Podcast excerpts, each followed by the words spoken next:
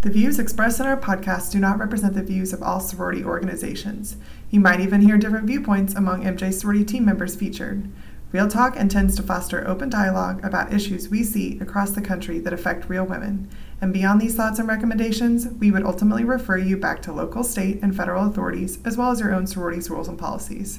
While we intend to keep content light and informative, there may be insurance claims discussed that involve bodily injury and personal damage of a sensitive nature.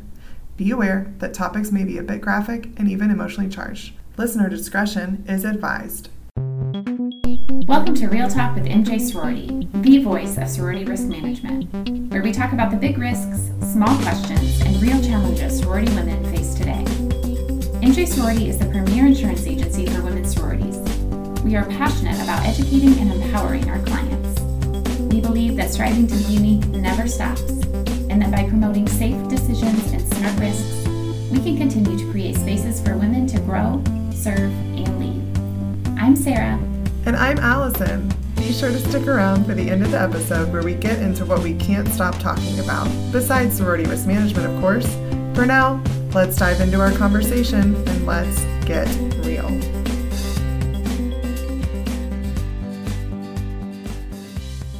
Hello, and welcome back to Real Talk with MJ Sorority. We are starting a new series today where we just take some of your most frequently asked questions and discuss them a bit on the podcast. So, we also have all of these questions on our website at mjsorority.com as an easy place for you to reference if you need to send the FAQ to anyone, if you want this information in writing or anything along those lines, and we'll include that in the show notes too. But today we are addressing one frequently asked question, which is about the use of commercial kitchens. And we're kind of lumping in with that some other cooking type questions in terms of outdoor grills, kitchenettes, things along those lines. So, what is our our risk management position, Allison, on the use of commercial kitchens? Happy to talk us through that. And like you said, this is just our standard response typically when you ask about what what kinds of commercial kitchen access, commercial kitchen equipment can members use as tenants in the facility or even just members that are visiting the facility and don't live there. So we do discourage members from uh, using commercial kitchen equipment. A lot of what's in a kitchen at a sorority house, especially a larger facility, is not your standard kitchen equipment. It may include things like uh, larger stand mixers, deli slicers, things that wouldn't be in a residential kitchen. And so those kinds of pieces of equipment are not what you'd be familiar with in your kitchen at home. Thus, we like to make sure that those our, those are restricted for the most part to kitchen staff and those trained professionals who know how to work with it. We have some stats that show 76.5% of campus fires start in the kitchen. It's just the place where a lot of hot uh, stuff is turned on a lot of the times. And for that reason, we recommend you limit the use of your commercial kitchen space to trained professionals. There's a lot of financial expense for the sorority in that space as well. So even even just from a standpoint of not breaking your nice equipment, whether or not it could start a fire, there's some risk there as well. Just the more people you have coming in and out using big machinery, aside from the safety, of course. And not only could there be injuries to uh, somebody not familiar with even even a more industrial size oven that you're not used to that's just heavier uh, bigger stoves things like that there could be some issues with proper food storage especially if you have a commercial staff that's in there and has a way that they've saved or sealed everything so that the food is safe and healthy and meets codes. If members are in there digging around uh, rather than using what they should have access to separately there's also some health and safety concerns. So, all sorts of things to consider as just risks in terms of members being in the commercial kitchen. With this, we often get questions about kitchenettes. So, a kitchenette, and you may call it something different, but it's generally a place where members can access in a facility that has a commercial kitchen.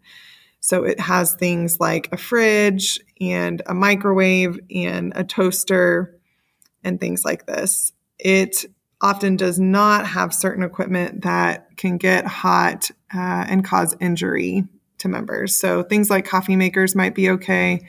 Um, things like indoor grills might not be okay.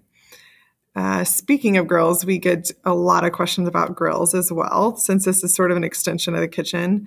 So we recommend you designate certain people who are allowed to use a grill. If it's outside, designate certain hours it can be used, who's responsible for ensuring that the gas is turned off after its use, use and it's maintained properly. Uh, how is it? How is the propane tank checked and hooked up properly? And what if there's an injury? Who do you call? Those kinds of procedures. So, just making sure with any kind of equipment that gets hot, that could hurt people, that could cause fires, that introduces health and safety concerns, that we have some sort of procedure in place. So, that's our general stance on kitchens and what we recommend. Thank you, Allison. This mm-hmm. leads to a really good question in terms of risk management. So, if you refer back to our pilot episode way back when, we talked about kind of how we view risk management as there is a continuum. So, we might, you know, make some recommendations like we have here in the commercial kitchen question uh, that are assume a best case scenario. You know, best case scenario, you want trained staff in that commercial kitchen uh, you want a kitchenette with just maybe a refrigerator, a microwave, maybe a Keurig or a coffee maker, and allow the the members to use that that space. However, COVID was a great example of how risk management doesn't always work with the best case scenario, and you have to be flexible in that way. So once the chapters were shut down and then reopened in the fall for many locations. They were maybe not as, you know, not as many members returned. And so perhaps the House Corporation typically had a chef or a kitchen staff and couldn't afford that any longer or just that they needed to be more flexible perhaps you know in terms of eating hours to space people out that kind of thing and so we recognize that for one, obviously, COVID this past year has been unusual to, um, yes. to say the least. Yes, but we understand that even without COVID, even without a pandemic, that there are things that might make your situation unique, and that you may need to get creative in order to make things work.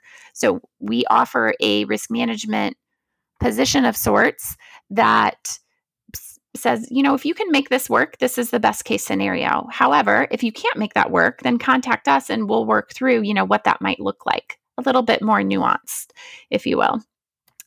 Uh, so, just some things to keep in mind that we talked about in terms of COVID are that if members are preparing food for other residents, so not just for themselves, there might be some ramifications from a workers' compensation standpoint can be difficult to be able to determine if an injury occurred when the member was working or if it happened during the time that she was just a resident. It gets really fuzzy there.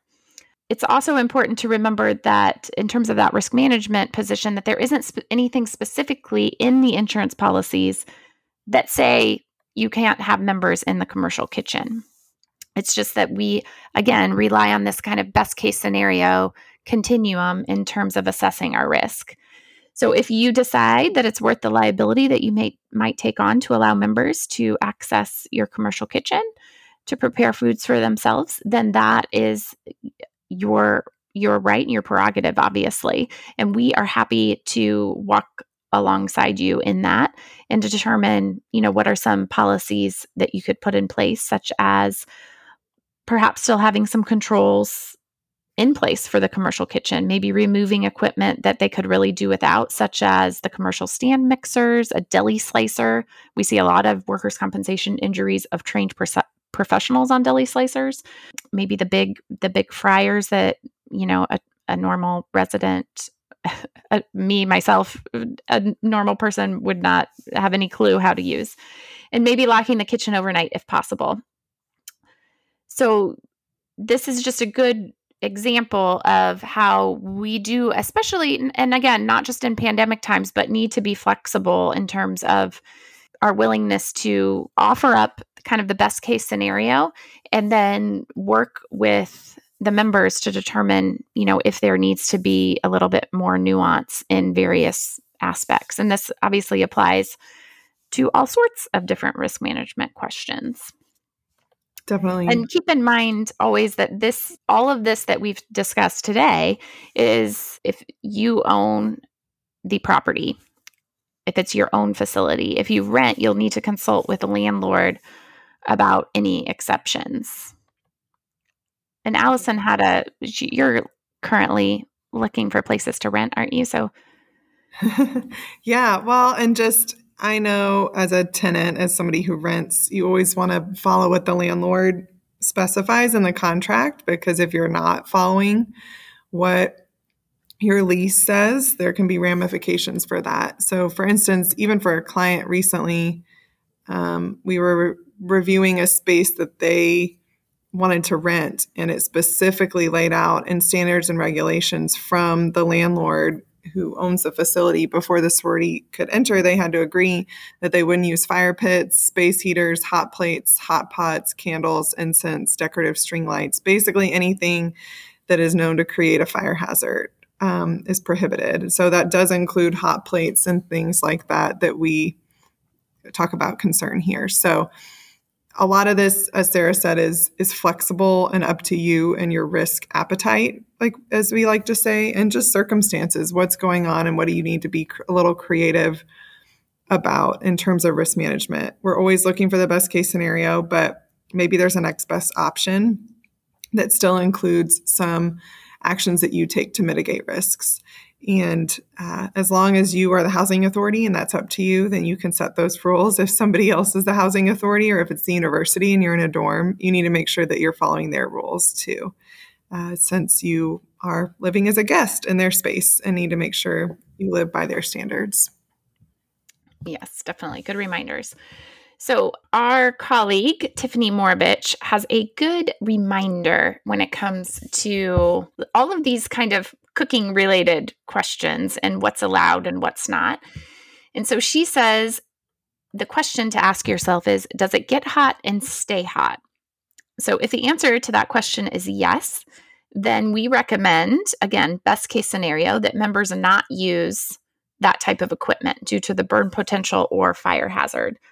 So this would be in those kitchenettes as well as the commercial kitchens. And again, in kind of those normal best case scenario times.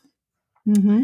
But then, if the answer to does it get hot and stay hot is no, like toasters, you know, they get hot and cool off, instant pots, crock pots, Keurigs, etc., then that might be a good choice to allow members to use in the kitchenettes and maybe if you have you know some of those items for their use in the commercial kitchen or sp- specific section of the kitchen or something like that so that is kind of a good mnemonic device to remember as you're assessing risk when it comes to cooking appliances.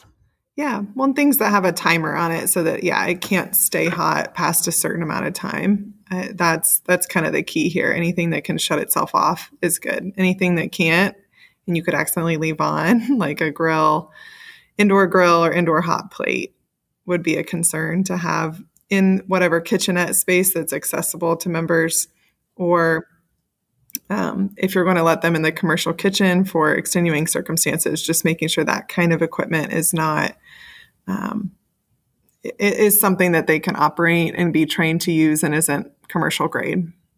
Mm-hmm. Great. So, so thanks for joining. We have made this as clear as mud, but just making sure that we we talk about what um, what our traditional stance has been and and just the traditional risk management answer.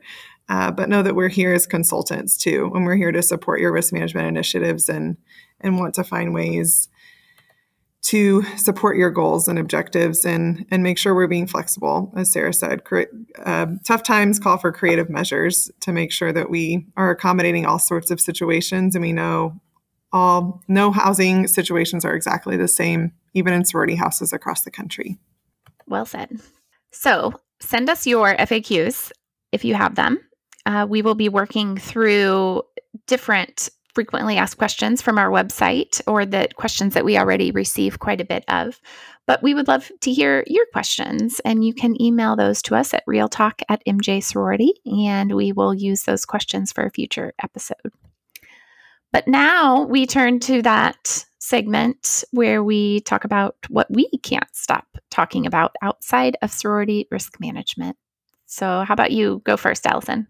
Yes. So, I have been using something called Daily Harvest for the past year. MJ actually gifted it to us very kindly for a month um, or for a single box to be delivered. And it is essentially if you haven't heard of it it's it's not one of the cooking things where you have to cook a whole bunch of stuff. You really just have to add an ingredient or two.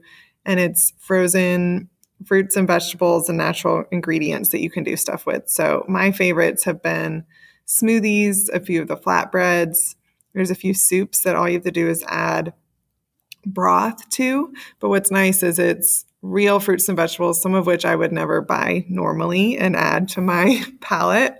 Um, and you just add something to it and heat it up or blend it up. Um, and it's ready to go. So it's nice.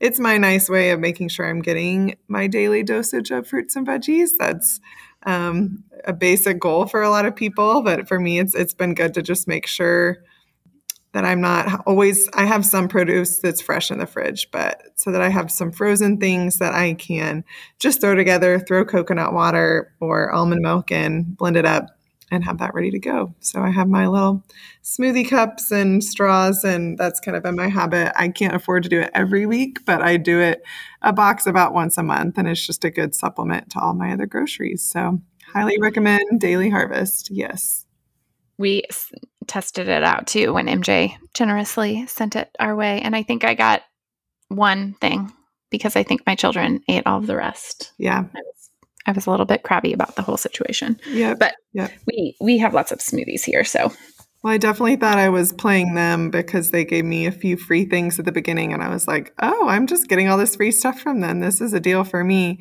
But of course, it did get me hooked on it. So I'm the sucker at the end that is now. It is good. I do feel like, especially with the quality of the ingredients, it's not, I mean, it's well priced for the convenience it is. too. It is. And to just have it delivered and know that's that's always going to be in my freezer and ready to go and just trying to make sure I don't completely overwhelm our freezer space with all of it. Yeah. But it's it's been a good treat and I've enjoyed it. I'm the one I'm drinking now is called mint cocoa and it basically tastes like uh, mint chocolate chip ice cream, but it's a smoothie with all natural ingredients. So it's that good good delicious. deal. Mm-hmm. So what I can't stop talking about yes, lately, Sarah, what can't you stop talking about? I was trying to think of something different. I what I can't stop talking about lately is what I call the grandma habits. And I just, you know, we have talked a few times in the past few weeks about coming up on, or we, I think we just passed the year anniversary of kind of going into quarantine and um, just feeling a sense of heaviness and things like that. And so when I just, I've been really tired with spring forward and I notice the older I get, I just have to focus on the grandma habits, which I think are like the boring things, but that make everything work better, like getting at least eight hours of sleep and moving my body and getting outside and just drinking more water. And so, to that end, I bought, which I never buy apps, but it was $5, I think, uh, and it's called Water Minder and it just is a i set my goal of how many ounces of water i want to have and it just has my body on the app and it fills it up as i go through the day and it syncs with my watch. So if i'm not by my phone i can just add my water and it reminds me you know when i'm off track or things like that. And it helps me just keep up with those grandma habits at least with the water drinking part. And a lot of times i think that you know when i am crabby or um, hungry, sometimes I'm just thirsty and just need some water. So it has been a, a helpful $5 investment for the past month or so just to get me drinking more water. That's good. So you do have to subscribe to it a little bit, I guess. You just, I, it's just a one time, one time one. Okay. So I was like, okay, five dollars to somebody boss me around about drinking more water is a good use of money. Love it. Yeah. Well, and I bought one of those water bottles that has the marks on it of like yes. where you're supposed to be throughout the day, but I found I still need something. I think push notifications like that would help just so that yeah. I'm being reminded to do that and have to look at it. And yes, it's I and I like I like that term grandma habits. Did you coin that or was that um, no, I think I heard it on a podcast originally. I've I've mm-hmm. blogged about it on my personal blog a few times, mm-hmm. and it it just I it makes me mad because I really they're so boring, but they make such a difference. Yeah, I would rather have more exciting things make a difference, but I'm figuring out that it's the boring mm-hmm. stuff that makes the biggest difference. Mm-hmm. No Love offense it. to grandmas, but you know, they're the same things that my grandma would have said made a difference in her life and they still make a big difference. Well, today. it's wisdom, I mean right? It's things that when we're young we think are boring but are actually wise and mm-hmm. some of the hardest things to like make a regular habit in your life. So it's good. This is true. Well, it's great being with you all today and we look forward to chatting with you again soon. See you next time. Thanks for joining us for Real Talk. We want to hear from you. If you have feedback, comments, or questions, send us an email at realtalk at mjsorority.com. Visit our website, mjsorority.com, to learn more about who we are, what we do, and explore our huge resource library. Check out the show notes from today's episode to dig a little deeper into the topics we discussed. This has been Real Talk with MJ Sorority. Be smart, be safe, and we'll catch you next time.